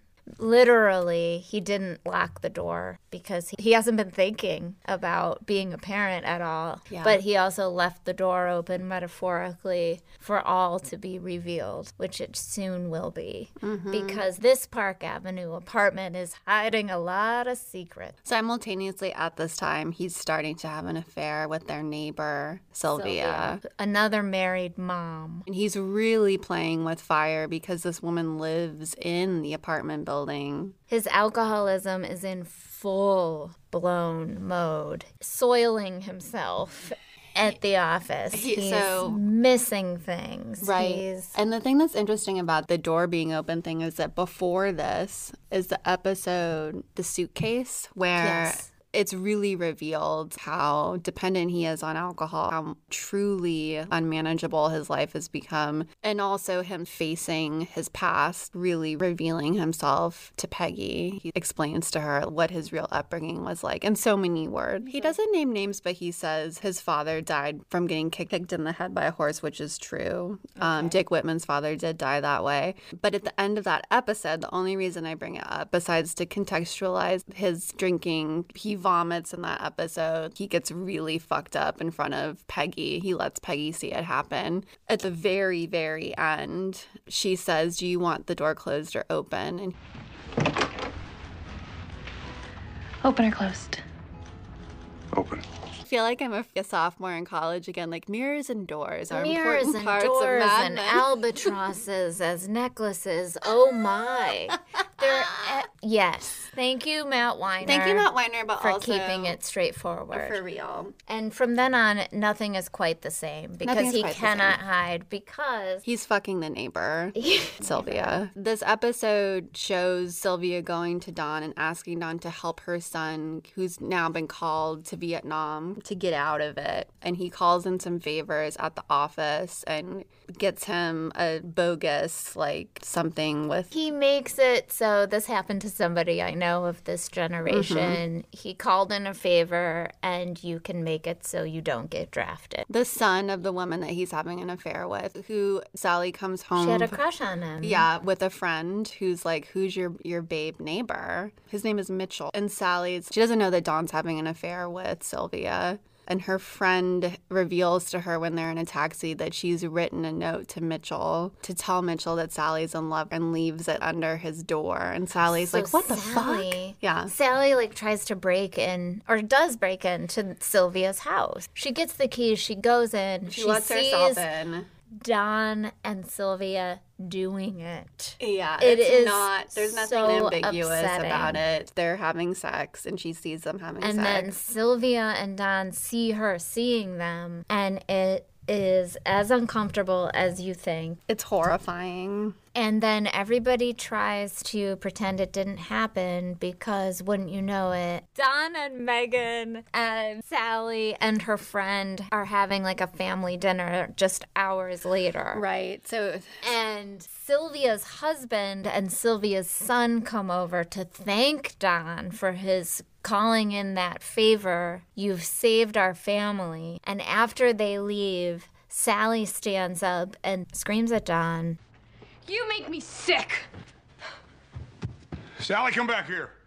and she runs to her room with no explanation and Don runs after her and she locks him out and he is behind the door as she is behind the door. Sally. Open the door. No, you don't get to talk to me anymore. Sally, Sally, open the door. I need to talk to you. I know you think you saw something. I was comforting Mrs. Rosen. She was very upset. It's very complicated. Sally, can you hear me? Yes. Did you hear what I said? Okay. It's an incredibly sad and touching scene that triggers you because you did find your father having an affair Yeah. in your house. I did. What triggers me specifically is that what triggers me specifically is going to be my mantra of 2020. Why not? I remember crying when it aired. Yeah. And it's still, it's a raw wound, and I really relate to it because my sister and I, as teenagers, discovered that my father was having an affair. And some of the language that Don uses in that scene is identical to things that my father said to me, including, I know you think you saw something, mm. but I was comforting this woman. I was comforting I was Mrs. comforting her with my Yeah. tech. Yeah. we didn't walk into any brazen it wasn't as Coitus. traumatic as that it wasn't coitus but it was a left open email on a family computer in the dawn of the internet and he had left open some exchanges with a woman that he was having an affair with who was a coworker of his who we knew so it was sort of similar in that like the in the sylvia Don dynamic this was someone that my mother knew her her husband and her would come over for dinner Really? she was really close with my dad, quote unquote. Did your mother know? No, she didn't know. She found out by my father reading my diary. Your diary. Which was very upsetting, and I think probably did the most damage to our relationship out of any other acts. I had started journaling and I was writing about, as one does, even Don Draper journals on Mad Men. I was writing about being so upset that we knew that he was having an affair, and he knew that my sister and I were really on to him. He could sense it. We wanted nothing to do with him, and it's we were acting how Sally starts acting after she has this discovery with Sylvia. Her, I mean, I was 13. Same with Sally. Like, what's the worst age a girl could be to discover her father's Yeah, bar on her mitzvah, bat mitzvah age. Like- so you got your period, found out your dad was a liar. Totally. Fucking his friend from And work. then their marriage exploded? He came into my room one day and found me writing in my diary, and I screamed at him, like a classic, like, get, out of, get out of here. And in that instance, it didn't even actually have anything to do with the affair. It was that we had to have a swim party. Mm. Thanks, eighth grade teachers from Madison Number One Elementary School, 1997, Phoenix, thinking, how do we celebrate our graduating class? We have a swim party in middle school when girls and boys, but girls' bodies, you either have like a full D cup or you're like Just flat as a board. It's, it's like you can either pass as like 35 or 8. So, really hating my body. And I think we had just gone to try on bathing suits for the party and was having a little meltdown.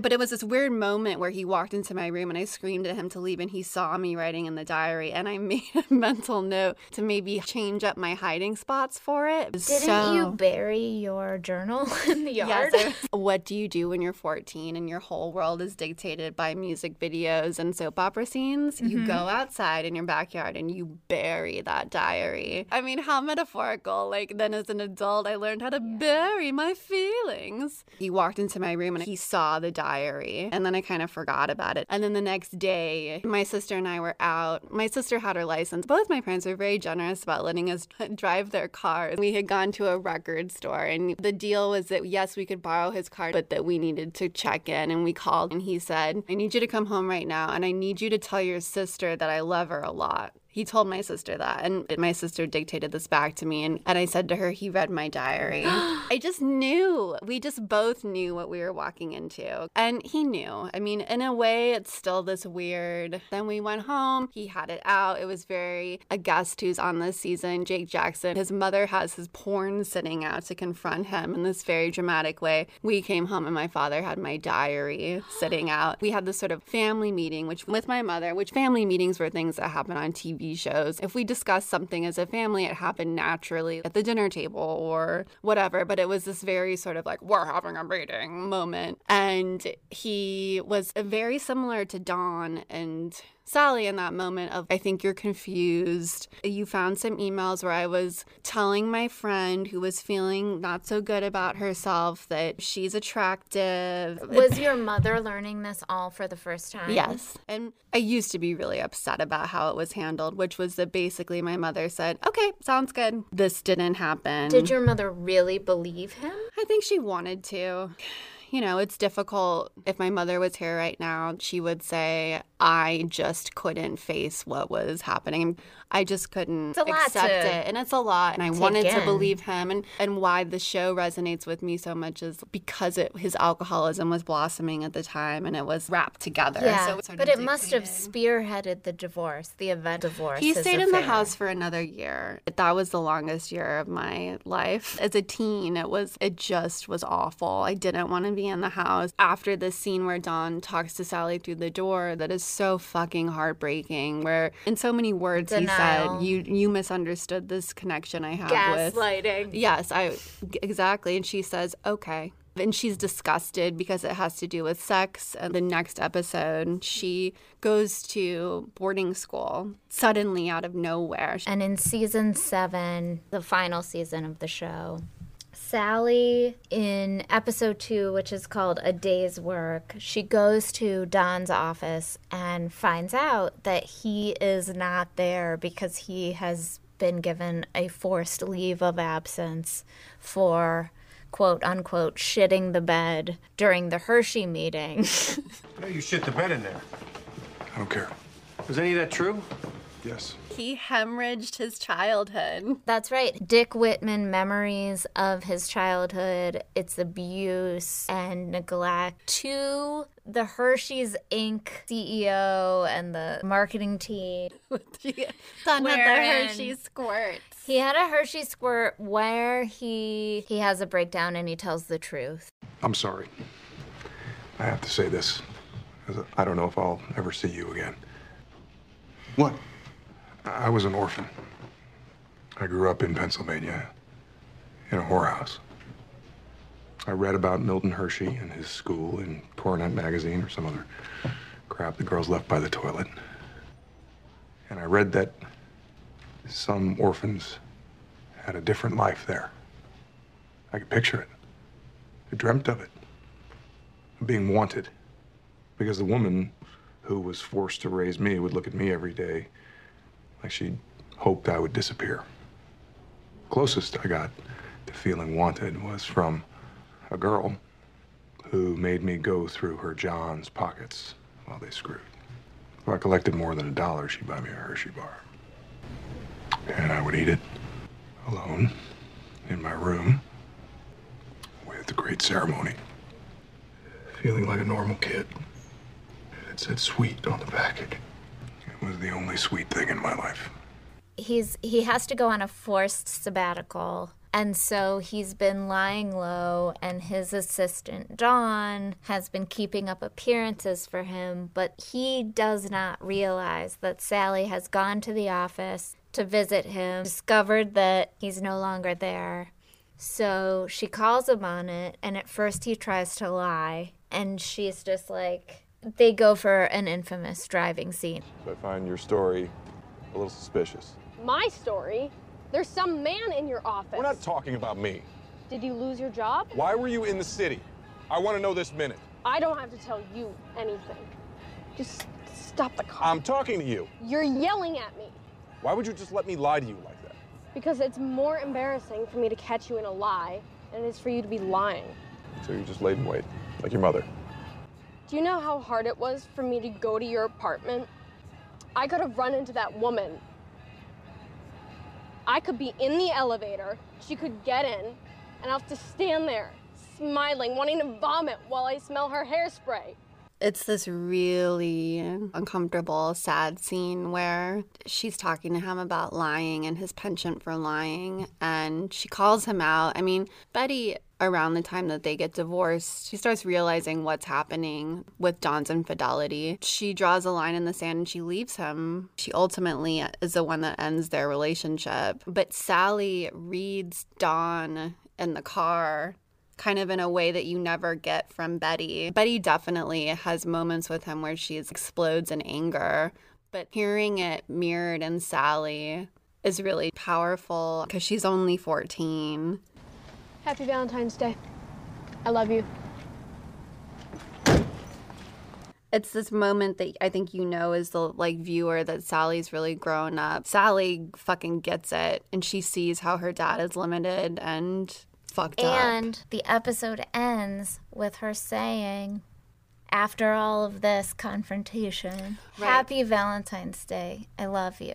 We can't show video clearly, but the look on his face is so wounded and accepted at the same time. He's stricken. I think he's been wanting to hear I love you from her. Or anyone. He is at sea. I think they both realize that she's in charge of the relationship, at least at that moment. And he's forgotten And that he- it's Valentine's Day at all. And also her screaming at him in the car about smelling her hairspray and wanting to vomit, repulsed by him. But the episode before this, Sally starts acting out, and Don is called in the middle of the night to go pick her up because she's suspended. I just got off the phone with Miss Porter's. Sally's been suspended. What did she do? She bought beer using the name Beth Francis with a false ID she'd made. Kids do things, Betty. At least they didn't kick her out. Henry's already in Albany. I'm supposed to join him tomorrow. I know you're picking the boys up Thanksgiving Day, but could you go get her tomorrow? I don't want to have this conversation with my mother in law. I can't, Betty. I have a big meeting. She was drunk. And she got other girls drunk. I've done everything I can think to do everything my own mother did. The good is not beating the bad.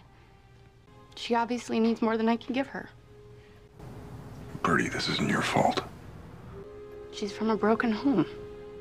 I think it's a really poignant moment because it's also like she's saying out loud what he's scared of too, which is our children will, will inherit the bad. I'm the bad, Betty's the good, which of course is questionable like, on the entire series because no one is the good and the bad. And like that's the whole point of the show is that people are complicated. I think he kind of listens to her in that moment, worried that she might be right. And he goes and he gets Sally. And then it ends with this episode where he confesses to these ad executives and the entire room is just reeling with what the fuck did you one this is the first time roger and co are hearing this information. Two that he's revealing it in front of these extremely important clients. It ends with him taking his kids back to his childhood home and saying, This is where I grew up, and it's kind of a ghetto in rural Pennsylvania. This is a bad neighborhood. Come on.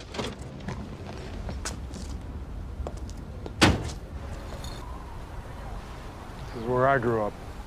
It's a it's a dilapidated Victorian house that's in a quote as Bobby says bad neighborhood. It's clearly a poor neighborhood and Bobby and Gene are kind of just like what question mark. Sally and, and Don exchange a knowing look of acceptance that this is the new truth and this is the new Mhm. reality. We don't see a ton of Sally and Don together until the very last episode, which we should talk about, of the Mhm. entire series. The major scene in that episode is when Sally calls Don from boarding school. He's on a walkabout where he's driving cross country while he's on sabbatical to go to a self improvement goop lab esque workshop where It's, you it's suggested that it's the Esalen Baths outside of Monterey, California. So like super hippy dippy. It's 1969. There's a reference Meditation. to Charles Manson Yeah. being in the area. There's yoga, there's group therapy. Sally calls him with some bad news, and he has to listen to her. He's not in control of this conversation. He is the child, she is the grown up. She says, I have news. Mom is dying. Mm-hmm. Your ex wife, Betty, the mother of your three children, has six months to live. It's on Sally to tell her father, You are not going to have custody of us. It's going to be Betty's brother. brother. And Don is stricken and calls his ex wife, I'm their father. I need to have custody of them. And Betty says, But I want to keep things consistent while I'm gone, and you not being here is part of that. Francis residence? I have a person to person call for Betty Francis from Donald Draper. This is she, I'll accept. Hello, Don? Don't you want the boys?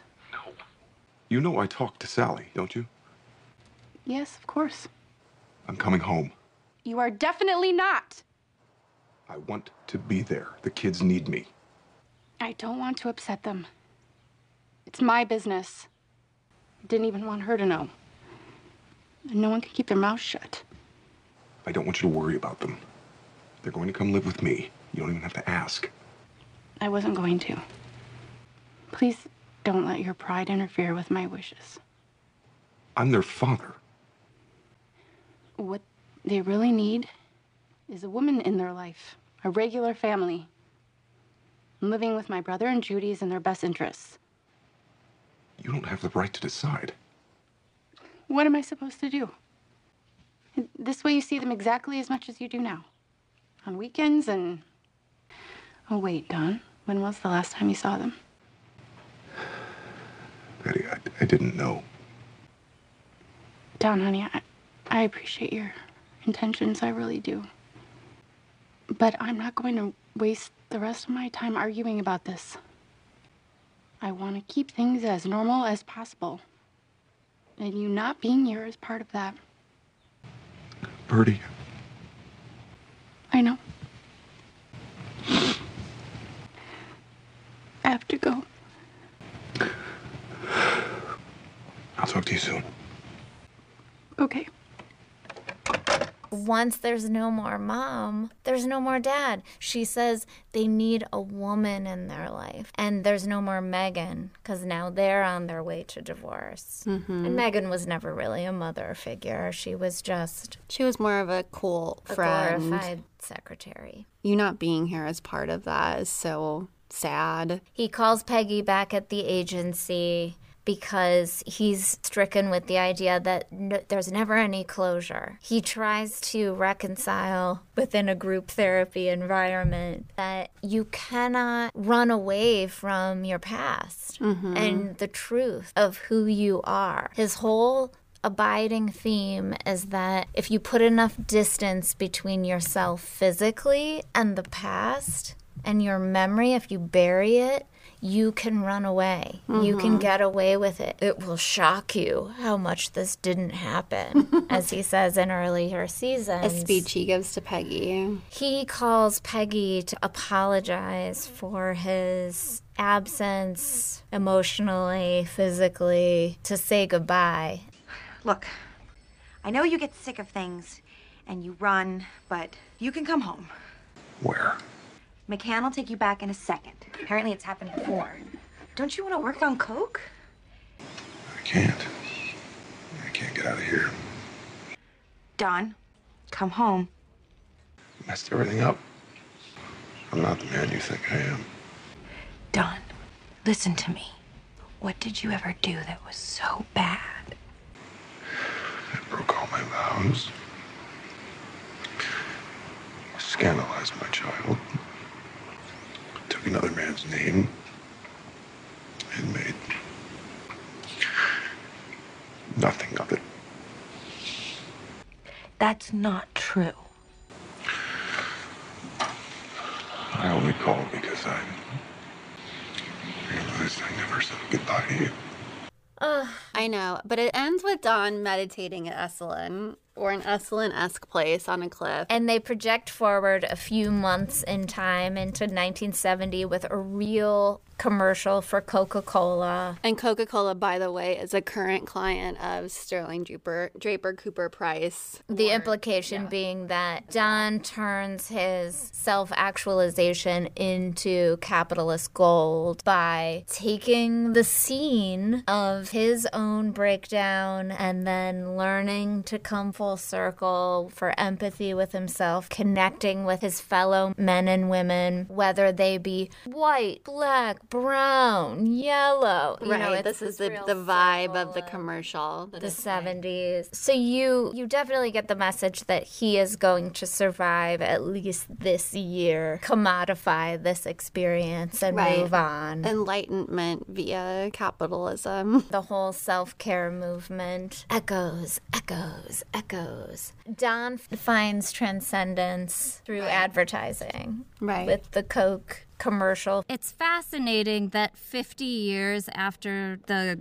I'd like to teach the world to sing woke Coke ad of 1970. We can easily imagine a white, middle aged, twice divorced father of three going to take a woke retreat and coming back with 2017's doomed Pepsi ad instead, the one starring Kendall Jenner which was corporate America trying and failing to depoliticize Black Lives Matter protests even three years ago. And now, three years on, we are seeing what happens when corporations are tasked with this moral reckoning of not just reflecting a more inclusive world in their ads, but in their actual corporate ranks. Really, you see a lot of companies exploiting the wokeification, the girl bossification of feminism, the wokeification of not being homophobic or misogynistic or racist. You see it everywhere. You see it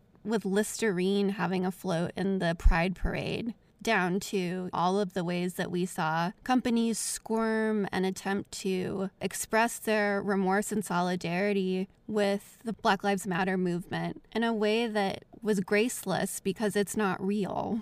I feel like Don's Coke commercial is a good first example of using true social justice to be the gasoline in the tank of whatever it is you're selling, whether it's an ad or a campaign of some sort. But I don't think that things like the Pepsi Kendall Jenner commercial would have ever seen the light of day if you had more diversity and more representation at an executive level. And but the bottom line is there's still a bottom line. They're still having to make money off of products and using social justice to fuel that is just always going to ring hollow. And I think it's going to be really interesting to see how we move forward culturally as consumers after 2020. It's also important to talk about creator, showrunner, writer Matthew Weiner. In 2017, Matt Weiner is incredibly accused of sexual harassment in the Mad Men writers' room by Kater Gordon, who was a young protege, and she starts out as a writer's assistant in the room and then works her way up to writing the episode that ends up winning an Emmy for Best Screenplay.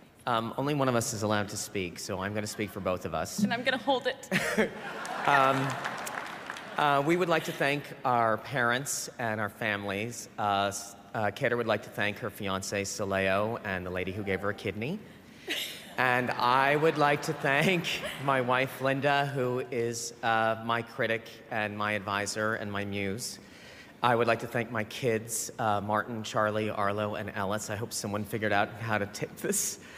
And um, I just wanted to say uh, to the people, uh, we have we work with these people at AMC and Lionsgate, and I may be the only person in this room on some level who has complete creative freedom.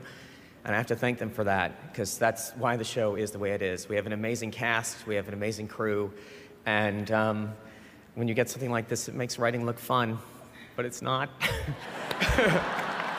Um, and just one last thing about writers, and for anybody out there, I grew up watching this show, and I loved seeing the writers on the show. And I just want to say, if you're out there, just hang in there and remember that when you look down the row at that guy at Starbucks with the computer, it's probably one of us.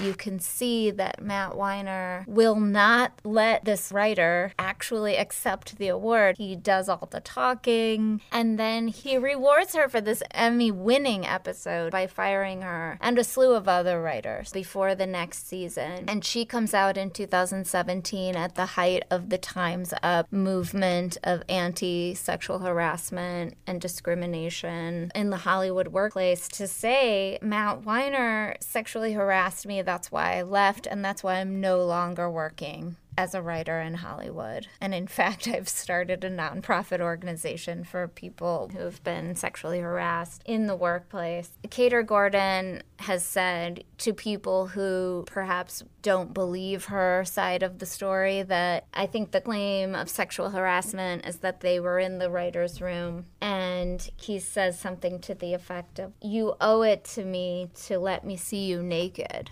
What? Now that we've been through this experience together. It's worth noting that the Mad Men writers' room was reportedly somewhat diverse by TV standards. Of a staff of 10 to 12 writers every year, five of them were always women, which is extremely rare. There's usually one or zero women in the room. The writers ranged in age from their 20s to their 80s. They always tried to have somebody who was alive during the 60s and worked in advertising there as a consultant, and the writers were described as white and Asian. I thought it was interesting that Weiner's co executive producer and head writer, Semi Chellas, gave an interview where she discussed how the writer's room worked. It's all about Matt Weiner, but he did encourage his writers to draw from their own experiences, and then they would bring those ideas or pages to him, and he would basically say yay or nay. Here's the quote from the Cornell Daily Sun. In the following days, writers would pitch their ideas directly to Weiner, who would sometimes return a few days later and pitch the very same ideas he had previously dismissed.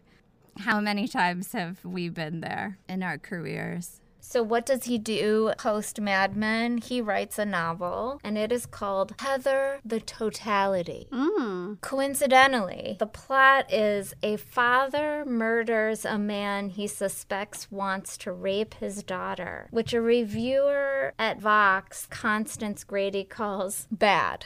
It's a bad novel. Quote, incapable of imagining her as anything besides an object upon whom men might prove their masculinity.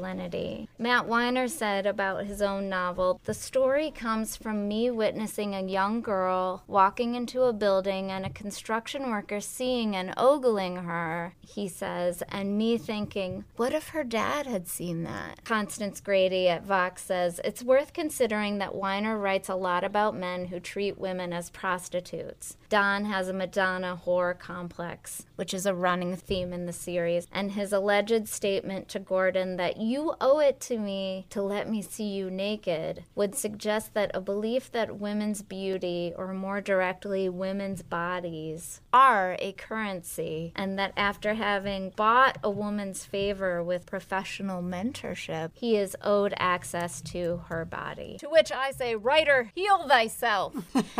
Matt Weiner has mommy issues, daddy issues, and all the issues that fallible men have. And it's very interesting, as Kater Gordon would say, do you really think that the mind that conceived of Pete Campbell and Don Draper and Roger Sterling isn't capable of objectifying women in the same way? It's a really good question. Mad Men also did a great job in context of the Emmy speech where he wouldn't let Kater Gordon say anything of showing women as rich characters. The the women that were in the world of Mad Men were white, middle class, upper class, rich, wealthy women. But the series made it a point to show the interior lives of women being complicated. And the interior lives of women being complicated 60 years ago. 60 years ago. but even even saying that out loud, I'm like, did he though? Like for a show that's about men and advertising executive men in the 60s, I wonder if the reason why the female characters were so well done was not because of Matthew Weiner, but because of the women helping him write the show. A to the fucking men, sister. And one wonders if the reason why, when he finally branched out on his own and didn't have a team of writers who were either women or queer or people who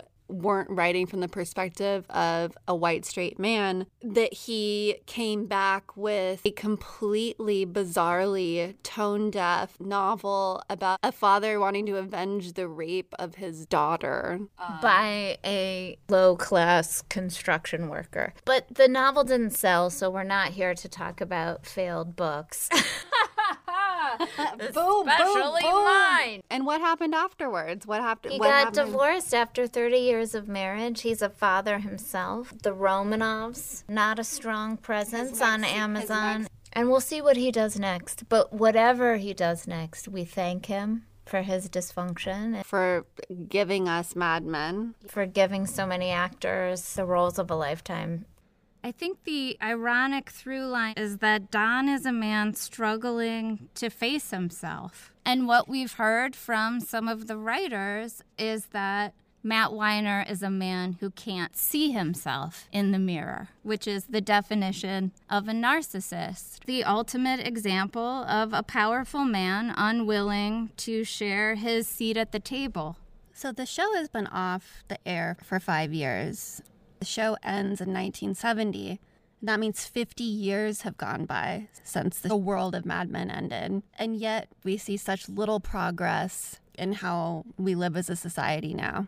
I mean, we're still seeing brands fumbling with how to handle Black Lives Matter, with how to handle COVID. It's been fascinatingly terrible corporate structures and how totally fucked up they are, how whitewashed they are, or just white led they are, and how misogynistic they continue to be. And we're, we're seeing that really unfold with companies being called out for still having a huge glass ceiling over women and being really not that diverse. Hollywood is notably sexist and racist as well. But what we're going to need to do to actually have any sort of true reckoning in corporate America, really what the work of allyship is in fighting this bullshit, is using your power to amplify the voices of people who aren't heard otherwise. So it's going to require a lot of people in power to open the fucking door and then shut up and get out of the way so that other people who haven't gotten to tell their stories, who haven't gotten to share their experiences in the world that are so real, it will shock you how much they did happen, can tell them. I'd like to buy the world a Coke and furnish it with love. Grow apple trees and honey bees and snow white turtle doves. Thanks for listening.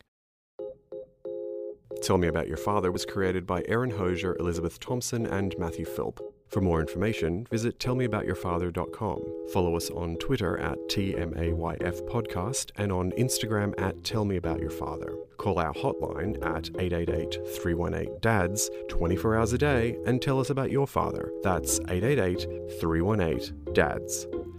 This podcast was inspired by Erin's memoir Don't Let Me Down, which is available where all good books are sold. Episodes were edited by Chris Gellis and Emma Donaher. Our logo was designed by Cicero de Guzman and illustrated by Richard Verges. Special thanks to Betsy Lerner, Ann Thompson, Paige Orvis, and Helen Belgum.